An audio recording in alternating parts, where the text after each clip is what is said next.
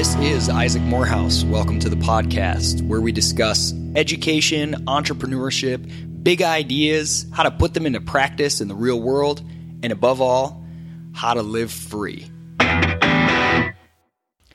Welcome back to the podcast. First, I would be remiss if I did not mention, if you are a startup and you're looking for excellent entry-level talent, pick up a Praxis Apprentice. We will send you some top-notch people, and we work with them to get them ready to succeed at your business from day one, and then apprentice there for 6 months. So go to discoverpraxis.com. And if you're a young person looking to get started in your career, degree or not, you can be an apprentice. Also go to discoverpraxis.com.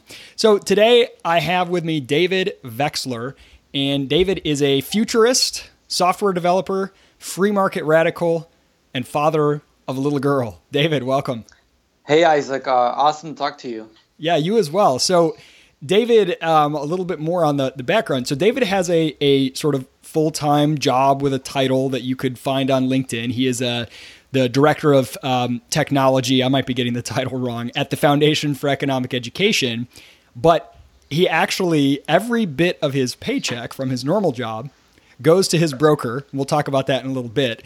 And when he needs to eat, pay rent, consumption goods, he does side gigs in order to earn his living. So his full, sort of set income from his official job goes to investments, and his living expenses are all covered through gigs, which is really interesting. And I definitely want to get into all that, but I would like to kind of start at the beginning. So tell me a little bit of, your past, where you grew up and how you kind of got into technology and how you became a free market radical. Sure, Isaac. Well, if we go way back, I was born in Ukraine in the 80s, and that's where I grew up until just before the USSR fell apart, which is when I moved to Texas, San Antonio, Texas, and that's a pretty radical switch. Yeah. The most radical thing for me at the time was the heat, getting out of the airplane and going from Ukraine to middle of the summer in Texas. That was a physical and mental shock. So yeah, then I've been working in technology and marketing for the last 13 years.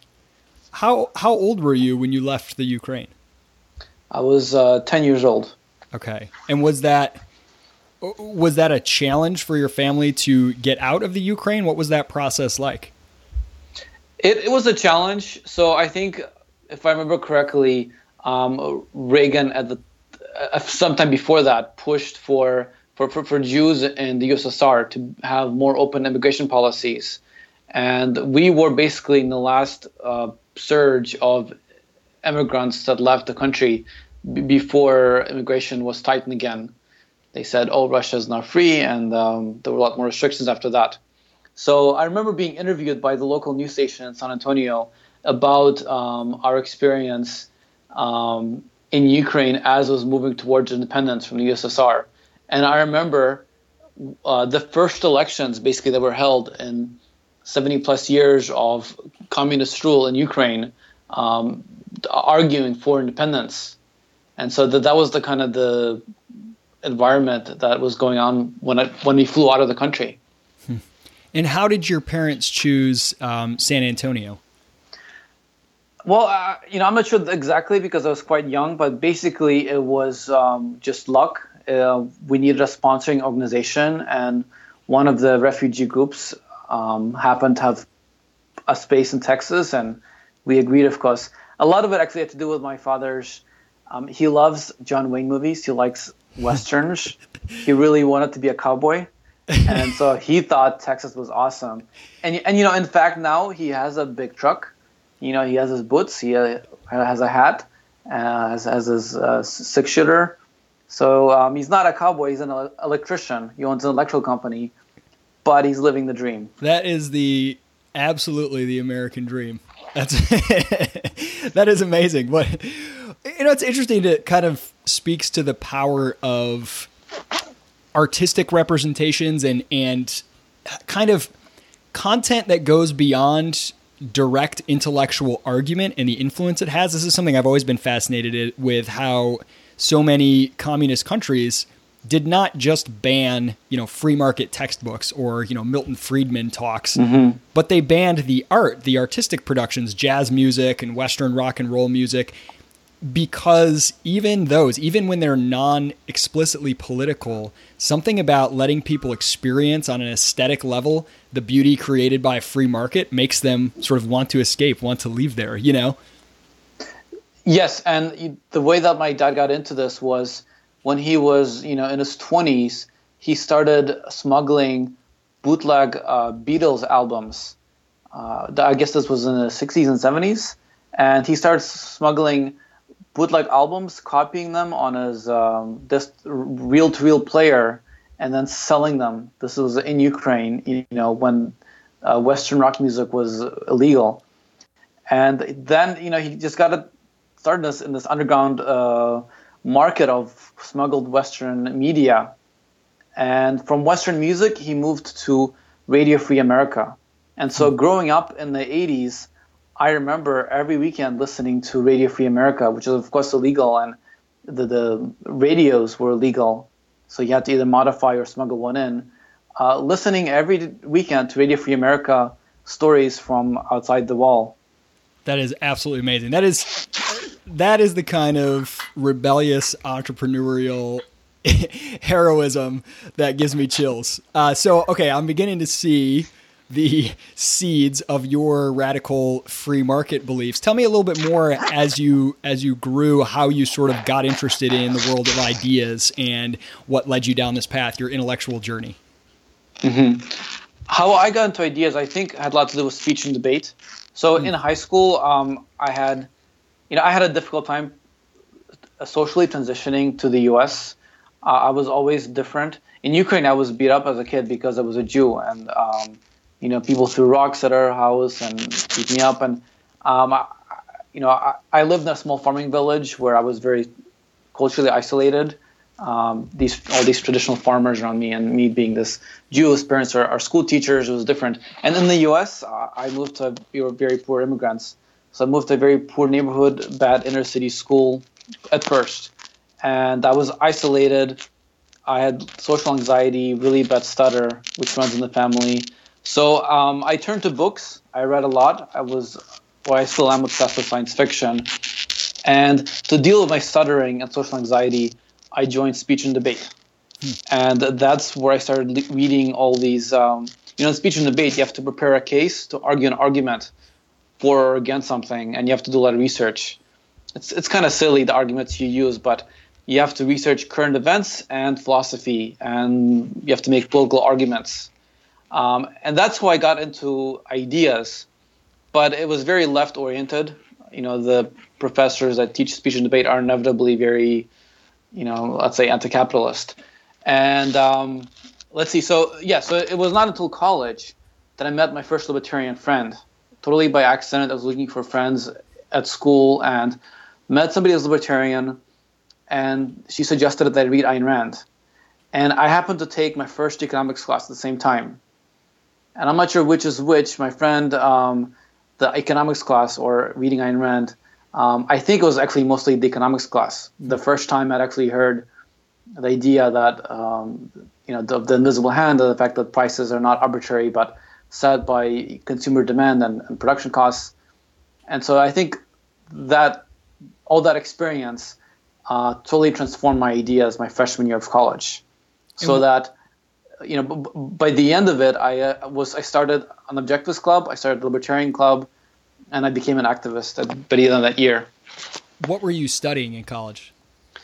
My first year, I was studying aerospace engineering, which I dropped out of at the end of that year, and I switched to economics and political science. What was the genesis of sort of choosing aerospace engineering and then deciding not to do that?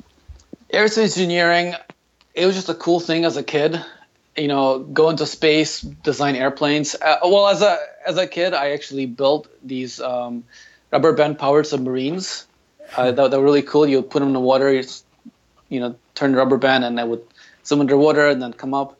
And then I designed my own planes from balsa wood. So I love building things, and I never really thought about how practical this is. If I'm personally suited for this, it was like, I need a major. I like planes, spaceships are awesome. I'll go into aerospace. Yeah, it turned out that I'm not actually very good in physics in particular. And also advanced calculus, I really struggled with those two things in particular. And my motivations were very misdirected my freshman year. Can I say that? I partied way too much, didn't get enough sleep. Chasing girls, not really focused on the things that takes for aerospace engineering to be successful. So yeah, then how I got into economics, again, not a lot of thought went into this. I just was becoming libertarian, and I thought, you know, if you're libertarian, if you care about Austrian economics, why don't I go into economics and politics? And that's what I did. So where did you get the interest in technology and start getting into software development and all that? Yeah, so my parents, again, were poor immigrants, didn't really have money to pay for me to go to school. So I needed a job.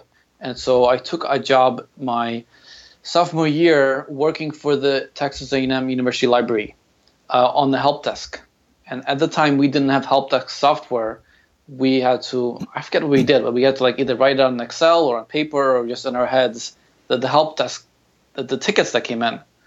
It was just requests, not many tickets. And so I built a ticketing system out of, if you're into tech, it was a classic VB script. And my boss told me, build a system for tracking all the requests that are coming in from our staff librarians. And I said, I don't know how to anything about programming. And he said, look, you know, you're here 4 hours a day, just, you know, use half your time to build a system. And I said, well, you know, I really pushed back. I remember this. I was kind of like freaking out. Why is he asking me to do this? I have no idea how to write code.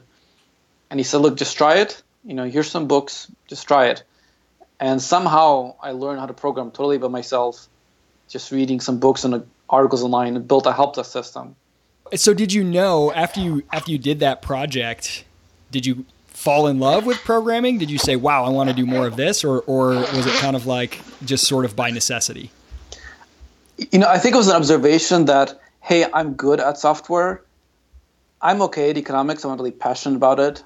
Politics, also not passionate about. This is something I'm good at, like something I can pursue. Again, when I was graduating, I had no idea what to do with my degrees. And so I decided to just stay in school longer until I could figure out what to do. And so I got a master's in information systems because I was good at programming. And I got a job building an apartment matching system for college students for the university. And that was really how I built some solid skills, you know, because I was building an application that end users had real stakeholders, and really that really stretched me. And that really was the foundation of solid skills, not a useless graduate degree in information systems. Was that a well-defined project ahead of time, or was it kind of, hey, how about you try doing this, and you sort of made it up as you went? It was not well-defined in terms of requirements, but there were stakeholders, because for some reason the university had staff who helped people find apartments. And so I could interview them and ask them, what are students looking for? How do they find roommates? And they also informed me that there's some things you are and are not legally allowed to ask when you're finding a roommate, etc. Yeah, this was a while ago in 2003. And but it was just me. I had no idea what I was doing. But because I had people I could talk to, you know, that cared about this product and pushed me to make a quality product, I was able to build a good system. And, you know, it's still, if you search for Aggie Search, it's still running. So I want to zoom out for a second, because a lot of young people feel this pressure in high school and then post-high school, if they're in college or whatever, to figure out what they want to do. And they've got to pick their career, and they've got to go do all the right things to make sure they can do it.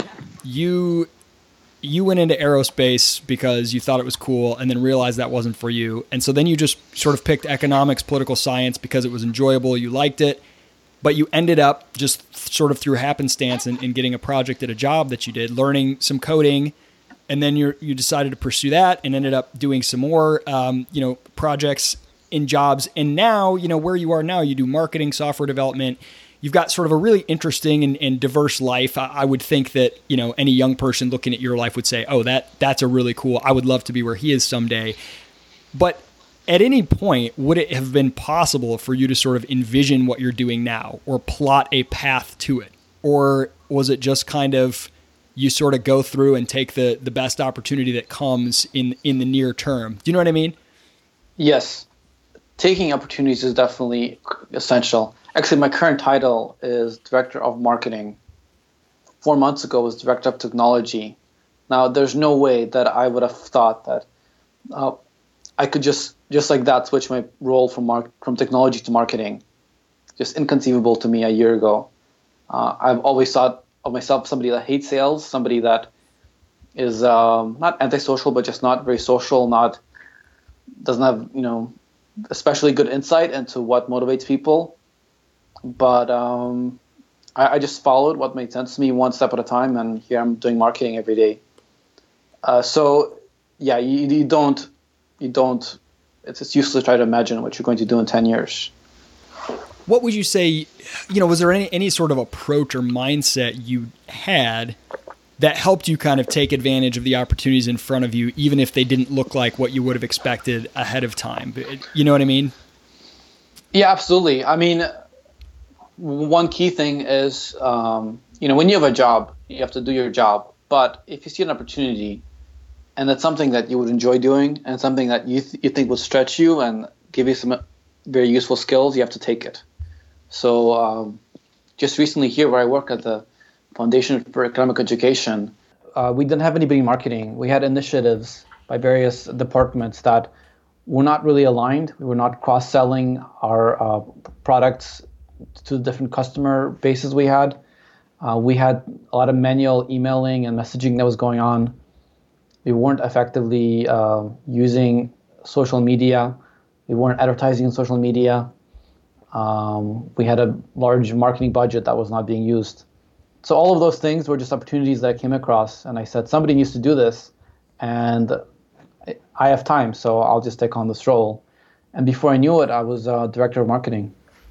That kind of why not me mindset is so crucial. I mean, it goes back to that first job that you described where your boss said, hey, why don't you build this thing? And, you know, you said, well, I don't even have any programming skills, but just figure it out. And once you realize that's possible and you sort of realize nobody else knows what they're doing, no one knows exactly how to do things, when you see something that needs to be done, whether it's a business opportunity or an opportunity within an organization, instead of saying, man, it would be nice if we had this, being able to translate that into, hey, why don't I go ahead and build this? That's a really powerful thing.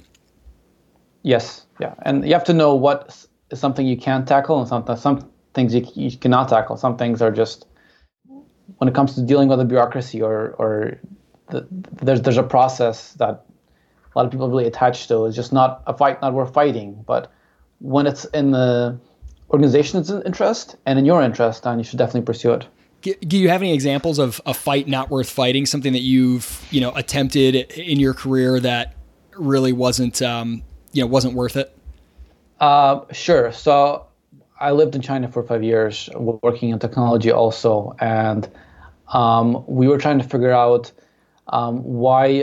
So to give a little background, my job was managing software teams that wrote software for schools that taught English.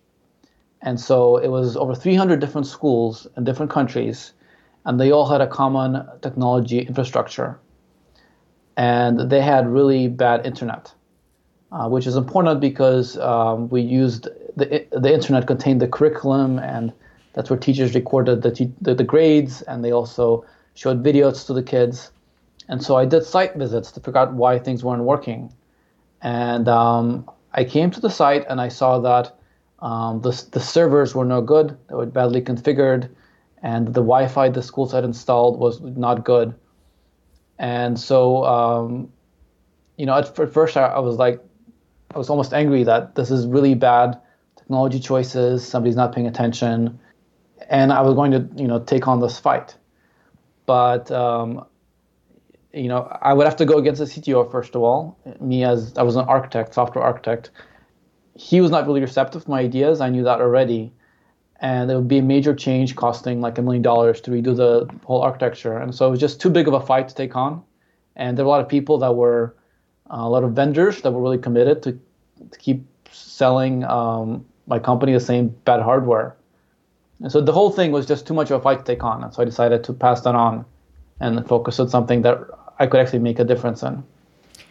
It's always hard to find that line where, because I think it's easy to assume everything is too big of a fight to take on, or everything is too big of a project, and to give yourself permission to say, no, somebody can do this. Why can't I? Is a huge step, but it's sometimes hard to know when things are worth ignoring, and the number of things you can ignore that really, you know, are just going to be a time suck is the number of things you can add to that list that you don't want to focus on at all. Frees you up to be better at the few things that you can focus on, but it's hard to make those decisions. I'll tell you what I did do is, so I noticed that my company had really bad IT infrastructure. We had our own physical data warehouse. We had our own data center, which didn't really make sense because we were not that big of a company. But in any case, I started hosting my own applications in the Amazon cloud. So I completely bypassed the company's infrastructure and hosted it myself.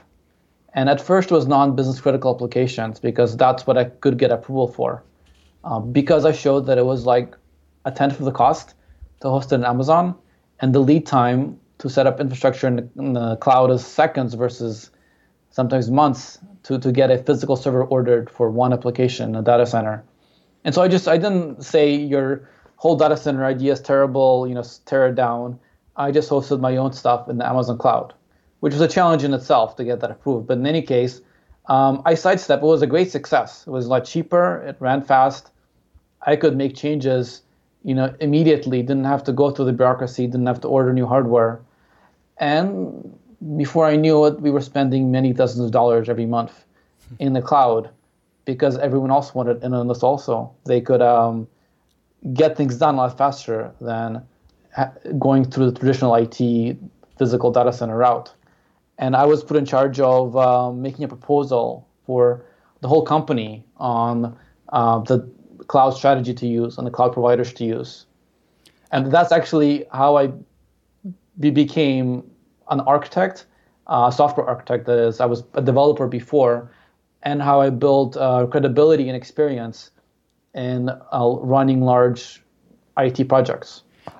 I'm going to use, this is going to be a great, maybe a little bit, a bit of a stretch. I'm going to use that example as a transition to what I want to talk about next, which is personal finance, because that example really embodies the principle of show, don't tell. So don't tell me, hey, here's how we should be doing things.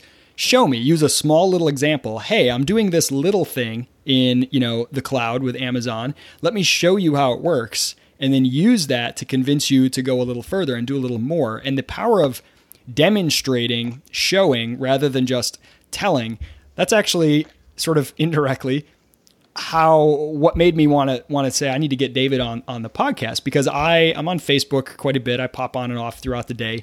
And I've started to see a lot of posts from you about personal finance, and really provocative, really interesting stuff. I never, you know, saw a title or on LinkedIn or on your bio that said, you know, personal financial advisor. There was no, you know, official stamp saying this is what David Veksler does. But you just started talking about your own personal approach to finance. You sort of show it. You're very open with sharing, you know, the apps you use, the way that you invest money, the thoughts you have on that stuff. And just seeing, and really this theme is big, I noticed, with all of your stuff, show your work. I mean, you've got posts about detailed diagrams of how you built fees, online architecture, and how it compares to other projects you've worked on, and kind of just sharing very openly your body of work, leaving this kind of digital footprint of who you are, what you're interested in. And it's very easy to piece together all the different things that you have abilities in, and to kind of, you know, get an idea of what you're all about and what you're good at, because you're showing your work all the time on blog posts and on Facebook, and being very open about that. I think that's a really powerful principle. Yeah, I think it's very important to communicate your work, to find some avenue to communicate it, for a number of reasons. First of all, because I need to speak about my work internally where I work. I need to speak about my work with partners, with clients or vendors that I work with. And so the exercise of writing it down is important. Sometimes I'll post something on Facebook about what I'm doing, and then later on I'm saying the same thing to a partner of my employer. And so it's important for that reason. It's important to always be networking because you have no idea where your career will take you. And it's important just to have good communication skills. And if your job doesn't naturally lead you to writing every day, then you have to find some opportunity to write and communicate. Yeah, I mean, just seeing a title that says software architect or marketing director, it communicates something, but I don't exactly know what that means. Seeing a series of articles where you're describing, here's how I implemented the following solution, that has so much power, that digital footprint. We're really big on that in Praxis, that we live in an age where third-party validation of your skill and ability is less valuable than ever because something better is now available. You can now demonstrate your ability and skill directly by sharing the kinds of projects you do and things you work on, and kind of getting out of that mindset that says, I got to sort of do everything behind the scenes until it's all perfect and I don't want the world to see, but instead kind of openly sharing, hey, I'm trying to transition my company from MailChimp to HubSpot. Here's what we did. Here's a screen capture video of it. Here's a diagram. It doesn't have to be perfect, but it demonstrates, oh, okay, that's the kind of work that this person does. And that communicates so much more than just a line on LinkedIn or a resume. So that's a great lesson. Yeah, I mean, 4 months ago, I had not. I've never had a marketing goal my whole life. I had done it, but I never had. There's no record of me doing any marketing. But since I started doing it, every week I'll write something about my strategy, my thinking, and because I do that, I have something to show to others. But also, I can talk intelligently because I've had to sit down and structure my thoughts and write down the strategy. I can talk to somebody intelligently about, what is the marketing strategy. What are the different avenues need to be on? What is essential here? So having that experience is important, not just to have that body of work, but to organize your thoughts and be able to communicate them when you need to. So let's talk about personal finance. I've loved your Facebook posts about this, and they seem to generate a lot of comments, sometimes heated comments and debate. You've had a lot of interesting things, posts about home ownership is pretty much a bad idea for most people, especially in the first, half of their life or so. It's definitely overrated. Investing in the stock market, it's not just this thing that's always going to increase in value. It's oftentimes there's a lot of myths around it. The ability to, learn to do gig work and side work and to have multiple ways of earning income, managing your spending habits, tracking your budget, a lot of this stuff. How did you get interested in sort of a two-part question? How did you get interested in personal finance and kind of myth busting around some of the common tropes? And then what made you decide to share openly about that kind of thing? Because that's a little bit more personal for a lot of people. They feel, okay, I'll blog about my work as a marketing director or an IT person, but about my own personal finances and about how much money I invest, that just feels a little personal. So how'd you get into that stuff and what made you decide to start sharing about that? So a bit of background about my financial history. When we came from Ukraine, we were very poor, extremely poor. We lived in a tiny apartment in a really bad part of town. We couldn't afford anything. My parents worked initially, washing dishes, etc. And so I grew up with very little money. And now I'm not sure how that shaped me, but I paid my own way through college, living also very cheaply. And so somehow I learned to live, very efficiently. And so I had a lot of savings, and I started investing in the stock market through a broker up to the end of 2008, just to have something to do with my savings. And is this in individual stocks or in mutual funds? Or it was individual stocks, and it was highly leveraged. And so I lost over 60% in 2008 of my money. So again, I grew up very poor and somehow learned to be efficient with my money and had a high savings rate, had a nice job, lost the vast majority of my money. And that's when I got completely disillusioned with financial experts, because this guy who I trusted had lost the vast majority. and I said, okay, I'm going to start investing myself in the market. So I started in early 2009, and that first year I had a return of, I believe it was 66% in that first year of investing. It was a good time, but that gave me a lot of confidence that I could do this myself. Where did you go? What was your strategy, and where did you go to study up and educate yourself on what your strategy and approach was going to be? I read Peter Schiff. I forget what his book was, but he had a number of books that I read, and I learned about value investing. Value investing is a strategy that has been on for a long time, looking at fundamentals of stocks. And so I just focused on long-term investing and not trying to time the market. And my strategy was basically very simple: 1/3 domestic, 1/3 international, and 1/3 alternative, such as real estate, gold mining, stocks, etc. And that did quite well. And minimizing costs by not paying a broker fees, not paying for mutual funds, just buying ETFs. I don't have a particular source that I learned this from. I just kind of read online and got an idea and figured out the best thing is don't try to time the market, maximize your savings rate, have a diversified portfolio, etc. And so that's what I've been doing since 2009, and I've done quite well, I think.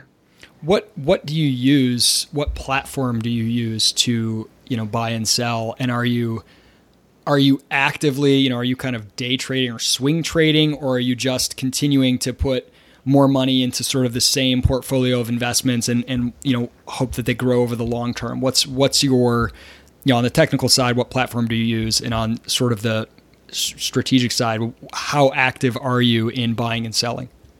Sure. So I used E*TRADE from 2009 until last year. And the first time I sold E*TRADE was when I moved away from it. So basically I held stocks for almost 8 years. I bought when I invested, but I never sell. My strategy is buy and hold, and do not try to time the market because you can't, because nobody can. So that's the basic idea. You just put the money in.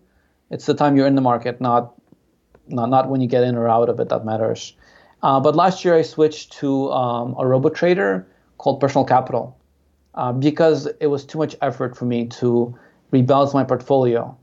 So when you make a portfolio, some sectors or stocks will grow more than others, and so it will grow unbalanced.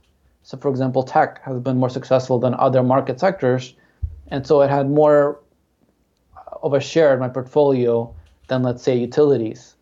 And so what you have to do then is rebalance. So you have to sell some tech stocks, buy some utility or whatever, consumer goods stocks, etc. So if you use a broker where you have to buy and sell individual stocks, rebalancing is on you, which you can do. It's not too difficult, but I wanted to focus on my career, not worry about looking at the market and take the emotion out of it. So there's a new category of brokers that are called robo-traders that will do all the rebalancing and optimize investments for you, meaning that they do things such as tax loss harvesting, where they sell stocks that have lost the most value first to minimize your tax liability.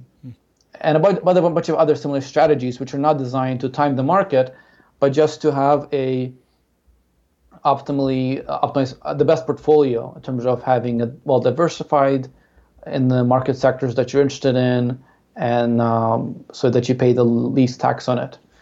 And so I've done that for a year and a half, and I've gotten gains of 27%, which is pretty good for less than a year and a half. Yeah. So I've always had this kind of, well, not always, it's sort of developed over time.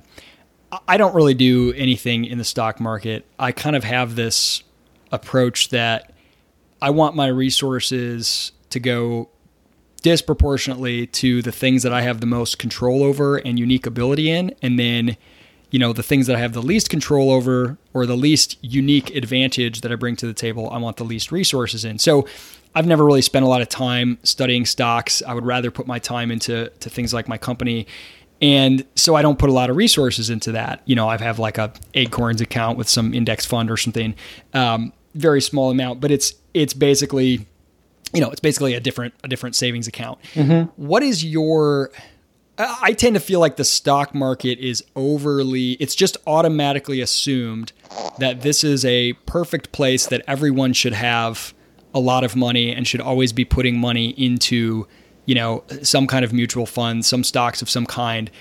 And I kind of question that. I feel like if you don't, maybe if you don't have anywhere else to put it, you know, I guess it's probably better to put it in an index fund and bet on the growth of you know, the market as a whole, rather than putting it in a savings account and not really earning anything, although it is less liquid. But I kind of question this idea that everyone, because it almost feels like there's a philosophical problem that mm-hmm. feeds into this idea that I should just automatically get wealthier because the world kind of owes it to me. And as long as I do the right things, which used to be like get a degree, get a house, get a 401k, all of those things are only going to go up in value and I'll be good to go. And it's sort of a passive approach.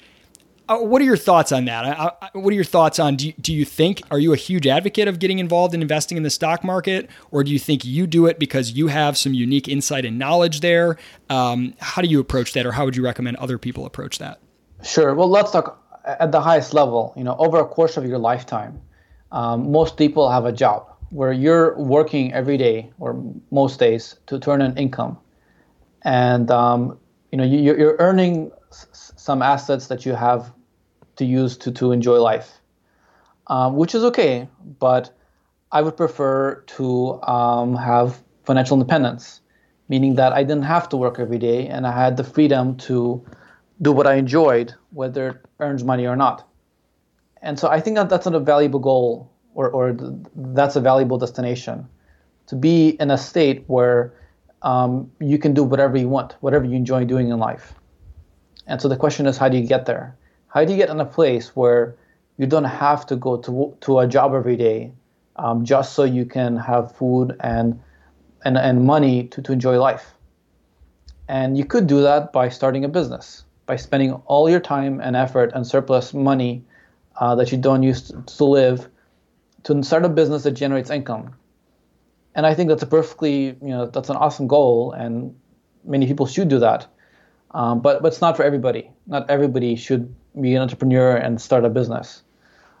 So if that's not your goal in life, and you still want to be in a position where you don't have to go every day to a job, then you need to generate assets that generate revenue, whether or not you're actively working them or not. Maybe I should rephrase that. You need to build a revenue stream that's not you going to a job 5 days a week for 8 hours. An income that doesn't rely entirely on the number of hours that you put in. Yes, exactly. And that could be the stock market. Could be a business that you have on the side. Maybe you flip houses. Maybe some kind of other kind of real estate. The stock market I like because it requires very little effort on my time, very little expertise. All I have to do is save some money with every paycheck, put it in the stock market, and in under 20 years, I don't have to have a job anymore. That's really all it takes, but 20 years. And you can quit your job forever. Doesn't mean you don't make any money. It means that you do whatever you enjoy doing and not things you have to do because you need money every month. And I think the stock market, there's no guarantees in life in anything, in a business or real estate or the stock market. But historically, it's been very reliable in returning 7% every year over the long run. And unless, you know, nobody knows the future, but I think it's a pretty safe bet that if you follow a good strategy, you will be able to achieve financial independence in about 20 years. You know, if you're able to follow good financial practices, namely keeping a high savings rate, not trying to time the market, etc. I don't think there's a lot of skill required. I don't think you have to be a financial expert. You just need to have some discipline in your personal life, in your spending habits, and in your investing strategy. So if someone is a good saver and they've got that high savings rate and they say, all right, I want to get in, I want to get some money in the stock market. David, what should I do? What would you recommend to somebody who doesn't really have a lot of knowledge about it and they want to kind of have a minimal amount of maintenance required? What would you recommend that they do? So I would suggest you open a portfolio in a RoboTrader such as Wealthfront or Betterment, or I use Personal Capital, but they have a minimum of 100,000. So one of the RoboTraders, and there's guides online that you can read about which one is best for you, but probably it's going to be one of those three. And they will allocate it for you. They're going to ask you about your risk tolerance, your income, when you want to retire, and they'll do the rest. Basically, it's going to be a diversified portfolio of either individual stocks or ETFs, low-cost index funds, about 60% U.S. stocks, about 25% or so international, and the rest an alternative such as real estate. And that's pretty much the ideal portfolio in my mind. And that's all. You just buy and hold it until you need the money. So this is interesting, David, because you obviously have a lot of confidence and optimism, and just looking at the historical trend that the stock market is a great place to put money. It's probably going to grow and do well for you over the long term.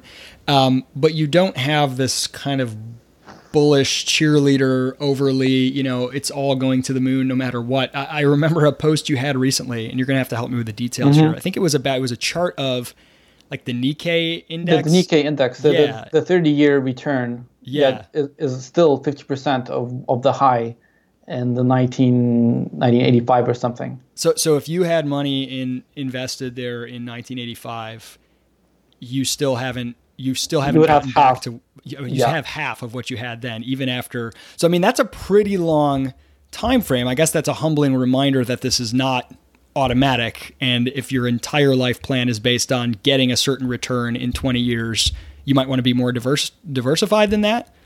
Yeah, my life plan for being successful is to have valuable skills, to be clear. It's not how much money I have in my account. Something could happen. I could lose it all tomorrow. But I'm not going to be devastated because I have valuable skills, and give me 10 years and I'll earn most of it back. So, Like you did after 2008. Like I did, exactly. Yeah, that's a great, I thought that was such a cool post to see, because from seeing you advocating, saving a lot, investing a lot, and to see that reminder that, hey, there's no guarantee. If you had all this money, in 1985, you'd still... you still haven't recovered. You're at half of it. So I thought that was pretty powerful. I did not know that prior to that. Let's talk about some of the myths that young people, especially professional myths in terms of job, career, personal finance, things like home ownership. You have a great blog post saying that your job should be your primary focus, which is not in vogue right now. Every conference I go to, they have some really successful startup founder or CEO, and they say, what are your keys to success? And they always say something like, dancing and yoga and taking enough time for myself.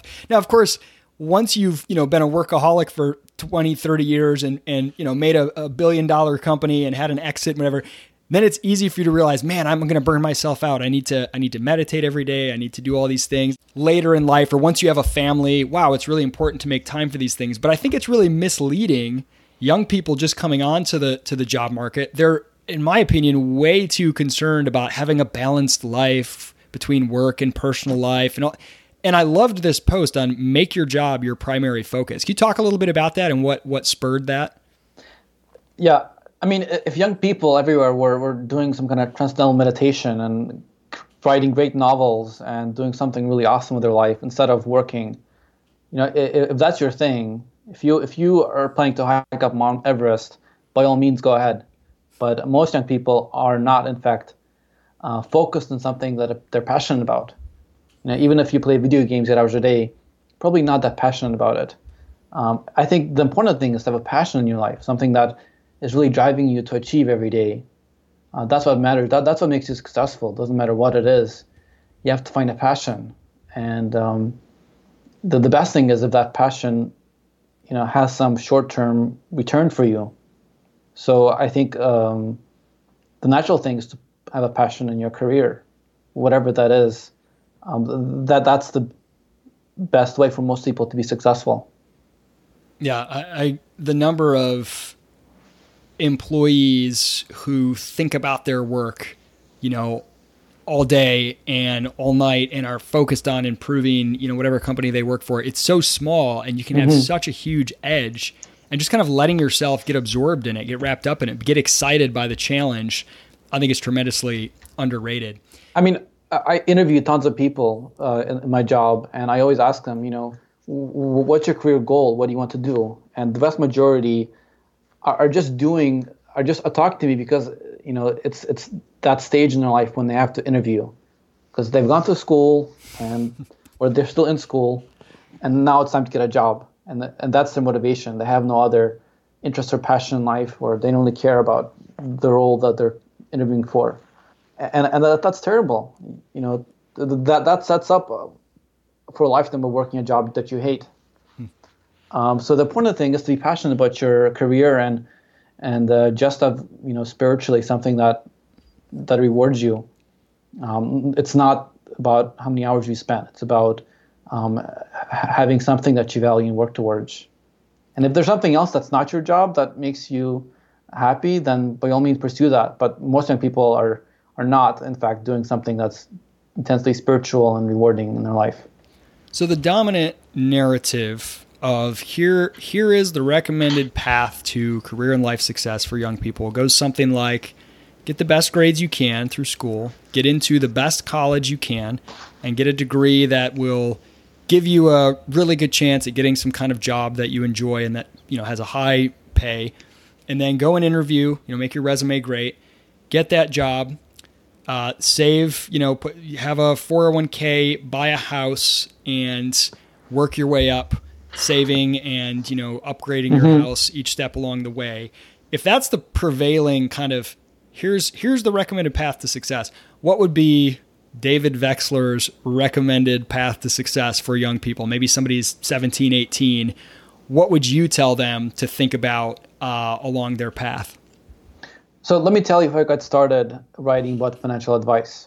I had a friend, and, you know, I won't go into too much detail, but this friend was complaining that she could not shop for Amazon Prime Day, which is a big discount day that Amazon has, because the payday was too far away. So there's a number of problems with that idea. First of all, you shouldn't have your savings so low that you couldn't afford to shop at Amazon.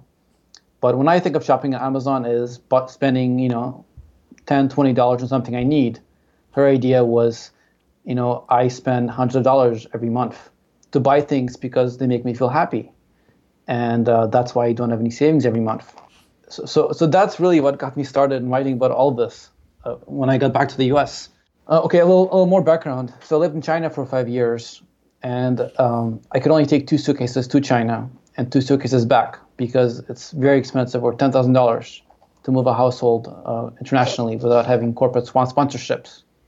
And so I learned minimalism in China, and I learned that having more stuff doesn't make you happy. You don't have a job, so you can buy more stuff. And so that's really the key to boosting my savings rate. You have a job because, you know, it's something that enables financial independence, something that you enjoy doing, something that opens up all kinds of opportunities. But it's not so you can buy a bunch of stuff every day. That stuff is not what's making you happy. And many young people see their life as, I will have a job so I can buy more stuff every month to make me happy. And then I get on Social Security, whatever, and then I retire. I just don't see it that way. I have a job for maybe 20 to 30 years, so I can be independent and do whatever makes me, you know, happy full time. But I don't have a job so I can buy stuff. That doesn't make me happy. When Amazon Prime Day happens, I don't suddenly jump on and say, you know, let's buy a ton of stuff, because I just don't value that. I buy things when they break, when I actually need things. So anyway, as far as path in life, go ahead. My recipe is, you know, be a rock star at your job, be successful, make opportunities, build connections, build your income, have a high savings rate, and then work towards making your money work for you, so you can do full-time whatever makes you happiest. So how do you balance, you've got a family and you have a full-time job that I know you're very passionate about, you know, the work at FEE, what they do and your specific work there. And then, according to your Facebook post anyway, you actually fund your life from side gigs. How do you balance doing work in addition to that full-time job and having a family? And what's your process? Are you going out and actively looking for these, or are these things that are just coming to you based on a network that you have? How does that work? So I'm going to make a small correction. Currently, 66% of my income from my day job is invested, so I still need a small percentage. Okay. In addition to my side gigs to live, but I'm working towards, and at times it has been 100% of my primary job that goes directly into investments. How do I do it? Is so far it's been just word of mouth. People that like my work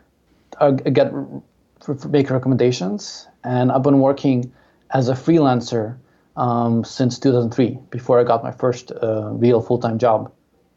I'm not sure what the secret is. It's just if you're good at what you do, you get recommendations. Now, time management is definitely something that's been difficult, something that's been stressful. And recently, I've started subcontracting a lot of work on freelance websites to other developers, just so I can have more family time. Do you say no to freelance work that comes your way? Oh, yeah, absolutely. I mean, I like to have maybe 2 or 3 clients at a time because that's all that I have time for with that full-time job. So I want to ask you a little bit about Bitcoin, cryptocurrency. I saw in one of your posts you mentioned that you had actually built a Bitcoin exchange at one point, and then sort yes. of got bored with it and walked away. And you were calculating how much you could have had you stayed involved in it. Tell me what got you interested in crypto and what sort of made you leave it, and then what do you think of it now? Is this an avenue where people should think about putting some of their wealth as well, or do you think that's a horrible place to be treating it as a speculation market? What are your thoughts?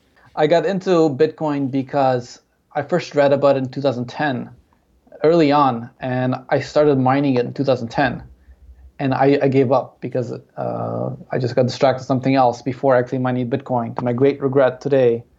But back then, I saw that a cryptocurrency had this great opportunity to let individuals, keep value and trade value without the government snooping and taking a part of it around the world. And we think the U.S. is bad. Many countries are far worse in Africa and Asia in terms of the regulations, interventions, and barriers that the government puts up to running a business and, just being able to hold value. And so that's why I care about Bitcoin, cryptocurrency in general. I had an opportunity in 2013 to start an exchange. Unfortunately, I think I dropped out of that a little too early and didn't really earn any Bitcoin from that. But I did start investing in Bitcoin around that time. And I don't talk about it much because I think it's a bad idea to talk publicly about how much Bitcoin you have for obvious reasons. But as far as the question of should you get into it now, I would not actually. I think it's overpriced. I think there's probably a bubble, but who knows? I would be very careful. If you're going to buy a highly speculative asset, you should do dollar cost averaging. You should take whatever money you have to invest and spread it over time to minimize your risk. So if you want to get into it, that's what I suggest you do.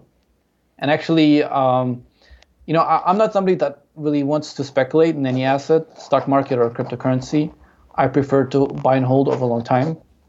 So that's what I'm actually doing. I bought some a number of years ago, and I'm going to hold it until I'm either, filthy rich or it goes down to nothing.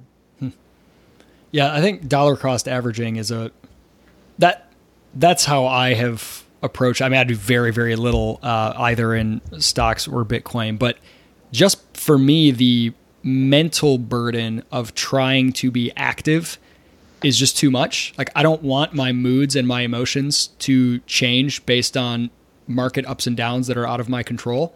Mm-hmm. And if I know I just have an automatic, every week a certain amount gets, pulled out of my checking account and goes to, whether it's crypto or stock investments or whatever, I just know it's on autopilot, and I know that whether the market's up or down, there's going to be a steady building there. And just forget the financial side, there's sort of a mental or psychological overhead that is reduced by not having to think about it and not having to let my emotions change as the market does? Yeah, my core competency as an individual is technology or marketing or whatever it is. It's not speculating on Bitcoin. And I don't want to delegate any more mind space and time to that than I have to. Yeah. So as long as I'm well diversified, I'm just going to hold on to it until I need the money. So, man, we're not even going to have time to get into. There were some, you had a whole couple posts about whether or not we're living in a simulation, which was some really interesting stuff. I find that a fascinating topic. I noticed that you do not follow the news. I don't either. What prompted that decision, and when did you decide to sort of turn off the daily news feed? I got rid of my television in 2010, and there's not been a time when I've really thought that, hey, man, I should watch more TV. It just saves so much time, and not following politics and news just makes you so much more productive. Just eliminates the time you spend watching TV and the news, eliminates the time you spend thinking about it. And you can actually focus on what actually makes a difference in your life. Yeah. Now, I can't get away entirely because I work in marketing for a nonprofit that writes about ideas, and I do some writing, so I have to follow it to some extent. But if it were up to me, if I weren't in this job, I would not follow it at all. That's probably either first or second most highest return life activity that I've made. Turning off the news, 10, 12 years ago, absolutely massively wonderful and life-changing. And then blogging every day was the other one. Speaking of that, so what are your patterns of consumption? You're clearly a polymath. You're interested in a lot of things. You're reading a lot of things, and you're writing about a lot of things. Do you have a certain process or pattern for consumption? You try to read a certain amount or listen to podcasts? Do you try to listen to certain topics, or do you just sort of follow your interest with whatever free time you have? And then on the creation side, do you have certain goals for how often you want to write a blog post or share some of the things we discussed on Facebook? As far as consumption, my approach is to do a deep dive. So if I care about something, like I wrote about how I got into photography, and for 3 months I did nothing but photography. I read photography books, I watched the tutorials from the best photographers in the world, I got a better camera, and then I learned how to do it, and then I moved on. So I don't follow an interest over a course of years. I prefer to do a deep dive, become not an expert, but somebody that's competent at something, and then move on to something else. And I just add that to my tool belt. Now I can take decent photos of my kids, and so on. So I'm not somebody that will just listen to podcasts on a regular basis. I prefer, I do enjoy reading books, and I try to read a book, at least once a month. But I prefer to pick one topic and become an expert, or at least somebody knowledgeable about it. So now I have that under my tool belt, and I'll move on. What's your deep dive topic right now? Do you have anything that you're exploring? I'm trying to finish my book on how to be a millionaire by 40, and so I'm doing some market research, reading other writing on this. That's an ongoing project. I'm also busy because I have this new role in marketing, just learning marketing strategy, marketing automation, etc. Those are currently my two areas. Okay, so this parlays into the creation side of things. You're writing a book.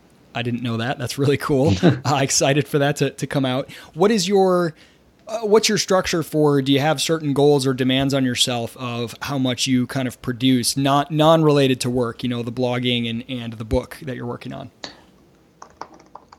Yes. So I believe it's important to write every day because, I believe, first of all, it's important to have some ratio of creation to consumption. So for every unit of consumption, or maybe every 2 units of consumption, should be 1 unit of creation.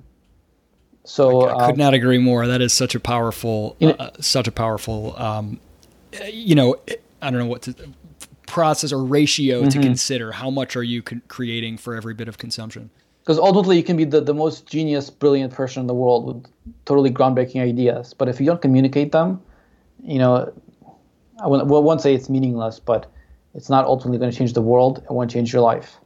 So I believe that it's important to, when you have a great idea, write it down. And I try to write something every day. Could just be a Facebook status, but I try to write something meaningful, something new every day. And I think, always publicly facing, or is it? Do you have a private journal or place where you write things sometimes that you don't share? I try to share as much as possible. So when I contribute to the book, it's not public yet, but it will be. Mm-hmm. But I try to make it public. And because I write on so many different topics, it's tough because I have now like 5 different blogs in different areas. But writing is important. I'm able to talk to you now and have meaningful ideas because I've experienced trying to get my thoughts into words.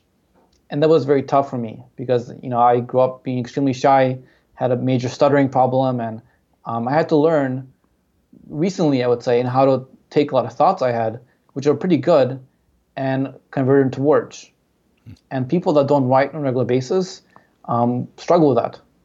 So I think it's important to try to write something, even if it's post on Facebook about what you ate, but hopefully more interesting every single day. So if I were to check back with you 10 years from now, 2027, what would you be up to? Where would you be? I don't plan that far ahead. That's beyond my planning horizon. I can make financial projections. That's easy. If the economy is not a disaster, then I should be financially independent. Could still be working the same job, but it will be because I want to and because I enjoy it, not because I need to. So you don't have like a specific goal for, I want to, live on a yacht or travel the world or do this for achieving a certain amount of money so you can do specific things. It's more just the freedom and flexibility to do whatever seems the most interesting in the short term. Well, I know that I was a different person 10 years ago, and 10 years from now, I'll be a different person. Right now, I can tell you that I would like to write a few books, and I did want to travel the world. When I lived in Asia for 5 years, I traveled a lot, and I would like to do that full-time for a few years. I want to get an airplane and, do some flying around. You still got it. Forget calculus and physics. You could still fly. I'm still obsessed with planes. I do flight simming a lot. I'm going to be a different person 10 years from now, so I'm not making any bets. I'm much the same way. I don't really think that far ahead because it's too many things change. David, where can people find more about you? What's the best place for people to go if they want to read all the various things that you're writing about and keep up with you? Oh man, because I have a bunch of different blogs, but you can go to davidveksler.com, and that will link you to my other digital properties, or search for David Veksler.